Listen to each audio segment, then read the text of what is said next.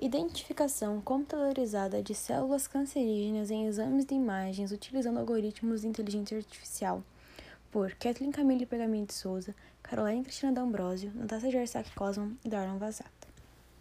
Será utilizada uma base de dados com imagens de acesso público, obtidas a partir de exames laboratoriais em tecidos vivos, e de posse dessas imagens, as utilizaremos como entrada para algoritmos de inteligência artificial, criando assim o aprendizado de uma rede neural artificial. A imagem no fundo é um exemplo que usamos em nosso código de rede neural artificial. Essa imagem é uma de muitas imagens que usamos para treinar a nossa rede neural artificial.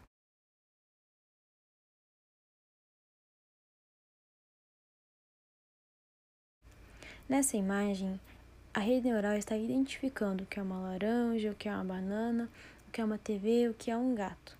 E é assim que a nossa rede neural irá fazer, só que identificando o que é uma célula cancerígena, o que é uma célula benigna, o que é um tumor e o que não é.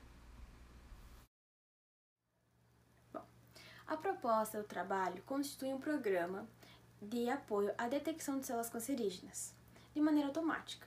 O propósito é auxiliar o diagnóstico do profissional da área, e não substituí-lo, de forma a amparar futuros pacientes acometidos pela doença, que em alguns casos a descoberta é tardia, e assim atrapalha o tratamento e na possível cura da enfermidade.